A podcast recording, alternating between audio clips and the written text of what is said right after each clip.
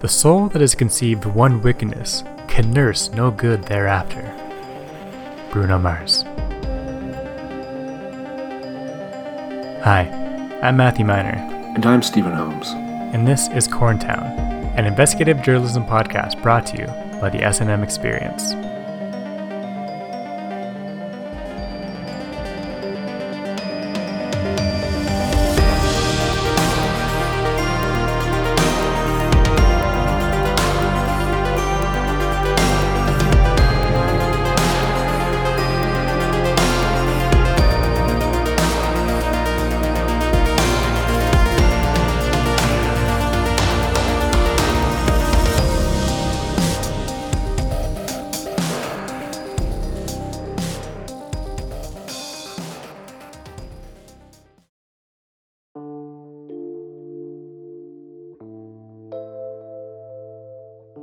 Last week, we paid a visit to the town morgue, hoping to find evidence that could prove Kyle Van Truck's innocence. What we found instead was a revelation that shook us. Someone didn't think that Kyle Van Truck was a nice boy.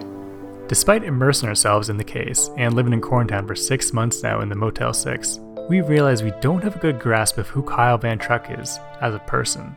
With only one episode remaining, we thought now would be a good time to find out more about Kyle Van Truck. Is he a nice kid? A bad kid? The kind of kid who borrows your Pogs collection and then sells them to Sammy Slugnuts to buy back his precious Tony the Tiger fanfiction? How many times do I have to apologize for that? What? I was just referencing a completely hypothetical scenario. Could we talk about this later? What do we know about Kyle? He was a straight A student with a full scholarship to Corntown U. He played shortstop on the nearby city slow pitch team, the London Broyles. His family was once cursed by witches. His father died tragically in the worst disaster this town has ever seen. By all accounts, he's kind. His pants always had too many pockets, and he thought he once saw Danny DeVito, but it was just a large pumpkin. He's also been labeled a murderer. However, many in Corntown maintain that Kyle is innocent. They claim he couldn't possibly commit this crime, or any crime for that matter. Some say they've seen him get panicked and sweaty at just the mention of cutting in line. Is that who he really is? Or is there more that meets the eye? That meets the eye? Dan, Dan meets the eye? Is he not as he seems to so many? We've looked at Kyle as a murderer, as a non orphan who became an orphan, and, perhaps worst of all, as someone who would walk out of a movie starring Robert Van Winkle. But could we see Kyle as those Corntownians saw him? And more importantly, should we? And would we? We wanted to hear about who Kyle is from an unbiased viewpoint. So we sat down with a few members of the Kyle is totally innocent as far as we are concerned committee.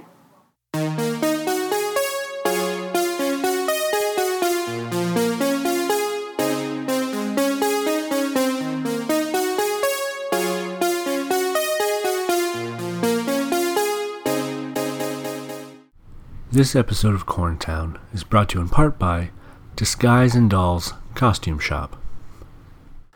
Hello, I'm Gregory Haversham, owner and proprietor of Disguise and Dolls Costume Shop and Haberdashery. We've got the greatest selection of costumes, ill fitting men's pants, mustache combs, hats nobody really wears in public, fake passports, suspenders in every color except for black, decorational walking sticks, and shoe oil. Whether you want to be the belle of the ball, impersonate a coworker, or simply want to find an effective disguise so you can go watch your kids' soccer games without your ex-wife seeing you and taking you to court over visitation rights again, Disguise and Dolls, Costumes, and Haberdashery has got you covered. Located in that little strip mall beside the Dairy Corn. You know the one. Disguise and Dolls. Find the new you.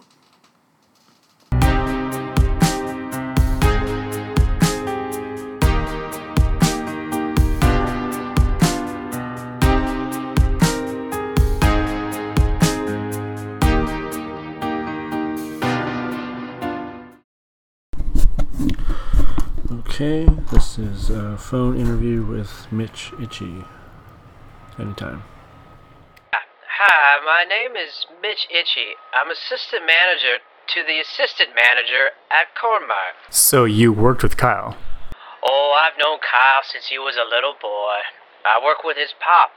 Real shame what happened. It smelled delicious, but it's a dark spot on the town.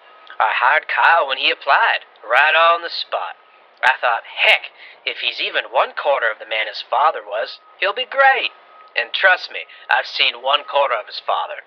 Uh, that was all that was left. Yeah, Kyle's real sweet. Wouldn't hurt a fly. Literally wouldn't hurt a fly. He's the kind of kid who doesn't kill bugs. He catches them and takes them outside, puts them in tiny shelters where they can live out the rest of their days. After they pass, naturally, he gives them tiny little funerals, puts out a nice spread for all the other bugs who are in mourning. I don't know if bugs actually feel grief, but Kyle seems to think so. He didn't always get a lot of work done, though. Bugs don't live very long, so he'd do a lot of funerals. He got real good at making tiny caskets. There's a whole little cemetery up behind the Kernel Reservoir. It's a real nice little spot. Peaceful, you know. I eat my lunch out there sometimes. Do you think Kyle could have killed Jaren Deeb? Oh, absolutely not. It's not in his nature. I don't think he could have done it at the time, neither. I mean, he would not shut up about that Cool as Ice movie. It's his favorite.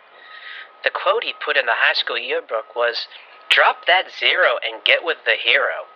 There's no way he would have even left that theater while it was playing. What sort of relationship did he have with Jaren? Oh, they had a great relationship. Lots of inside jokes. There were a couple of pranksters, too. I was a victim of quite a few of those pranks. They once told me that my favorite singer, Jonathan Davis of Korn, was waiting to meet me in the giant walk in freezer. When I ran in there, they locked the door. Jonathan Davis wasn't even there. It was just Fred Durst. They left us in there overnight. I lost three toes to frostbite. Fred Durst ate the other seven. Okay, we are interviewing Kyle's uh, high school drama teacher. Hello, I am Gregory Havisham. Gregory? Gregory. Two of the G's are silent. Two of the. Can you spell that for us? G, that one is silent. R, E, G, G, that one is also silent. O, R, I, E, G. What about that last G? Oh, we don't talk about that one. Okay. I'm the drama teacher at Corntown Secondary. Go Cubs. I've known Kyle since he auditioned for our production of Con Air that we did when he was in grade 9. We called it Corn Air. uh, he didn't get the part, but I was inspired by his spirit and how well he handled the rejection. I mean, I really laid into him. My God, he was shit. But his spirit, even though I tore him a new metaphoric arsehole, he never let that get him down. He auditioned every year, and every year, absolute garbage. But he was always so sweet. After every rejection, he would send a handwritten note thanking me for the opportunity. He would send along a basket of muffins as well. They were inedible, but the gesture was appreciated. Last year, I finally gave him a role in our production of Ernest Goes to Jail. It wasn't a pity casting either. He earned the role of Rimshot. He worked hard to improve himself, always the first one in, last one out. He was kind to everybody, even the lowly stagehands. You know, the garbage people. Ooh. Huh.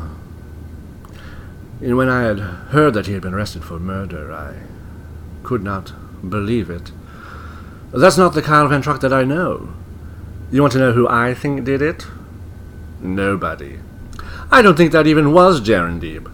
I think it's D.B. Cooper. He jumped out of that airplane in 71, was struck by a bolt of lightning from Zeus himself, and was teleported to the future. Shit. That's a good theory. Yes. I'm already writing a play about it. I dibsed it. Do you think Kyle could have killed D.B. Cooper? No, I believe the lightning killed him. Right. Kyle was a sweet boy. He had mighty aspirations. I was even going to hook him up with my contacts in New York, at my old stomping grounds on Broadway. It's a pity what was done to him. What do you think of Jaren Deeb? Oh, he couldn't carry a tune to save his life. Yet somehow he kept getting the lead in the town's annual production of Corns and Cobs. That's what we call Guys and Dolls. And does that bother you? Well, I have two working ears, don't I? Do you ever do the show? Oh, no. I don't even audition. It's beneath me. Okay, we are now at the corn maze interviewing the lifeguard. Hey, my name is Howie Hertz. I'm the lifeguard at the corn maze. Why does a corn maze need a lifeguard? One of the dead ends leads to an Olympic sized swimming pool. A few people drowned a couple of years back. People aren't dressed for swimming when they do a maze. It's pretty dangerous. Why don't they just get rid of the pool? Oh, it's really popular in the summer. People go through the maze just to get to the pool on hot days. A lot of people miss the dead end and make it through the maze, so they have to pay to go through again. One guy spent 170 bucks and never even found the pool. Couldn't someone else just. Just open a public pool of their own? People have tried. The maze pool is really nice. Plus, I guess people feel they've accomplished something by finding it. Uh, did Kyle ever swim at the pool? I don't know. It gets pretty packed. How do you know Kyle then? I don't. I've never met the guy. Then why are you here? That guy said I'd get a bologna sandwich. I did promise him a bologna sandwich. Don't have that many sandwiches to give away. I'm not made of bologna. Well, I already promised it. Can you, like, pretend to know Kyle so it doesn't feel like we're wasting a sandwich? Sure. Okay. What can you tell us about Kyle? Uh, yeah. Once I saw. There was this one time I saw him sharpening a stick, and then later that week, there were a bunch of stabbings that were done with a sharpened stick. Really? No, I made that up, like you just asked. Oh, right. Uh, sorry. Can I have another bologna sandwich? It was really good. Right, this is the interview with Kyle's childhood babysitter. Hello, I'm Tammy Squirts. How do you know Kyle? Oh, I used to babysit Kyle until he was like 12. He was always a really nice kid. He was very polite, very chill. He let me watch whatever I wanted to watch, which was always Franklin and Bash, MPG's best show by far. He'd always sneak me cookies, like good ones. I'm talking Pepperidge Farm, you dinks. He was super cool. If one of my boyfriends was coming over, Kyle would show us where his mom kept her weed. And then, if his mom found out, which she always would because we would always smoke all that mean green, Kyle would always cover for us. He made up this story about a tweaker breaking in and stealing her weed. My boyfriend, Benedict, fought him off. Benedict actually was awarded the key to Corntown for that. Kyle is such a good kid. Hmm. Everyone loved him. There's no way he could have killed that son of a bitch, Jaren Deeb. Who do you think killed him? Hmm, It really could be anybody. One thing about Corntown that they don't want you to know is that everyone hated Jaren Deeb, Who's they? the Council of the Cob. The what? The Council of the Cob. They're a secret group of corn farmers who run the town. For years, Jaren Deeb has been the Golden Kernel, the harvester of truth, their leader. There are some who say Kyle is the sweet Niblet, a chosen one as told by the Peaches and Cream prophecy. One who would bring balance between the four houses sweet, flint, dent, and pucked. Wait, what the fuck? This is bigger than you can possibly imagine. Can we go back to the beginning? Oh, I've already said too much. You should never have come here.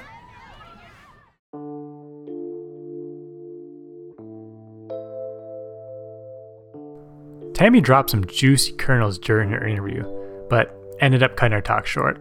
When we reached out with further questions, we learned that Tammy had unfortunately died in a car accident after her brakes, gas, steering, airbags, seatbelt, stereo, and air freshener had all been mysteriously cut.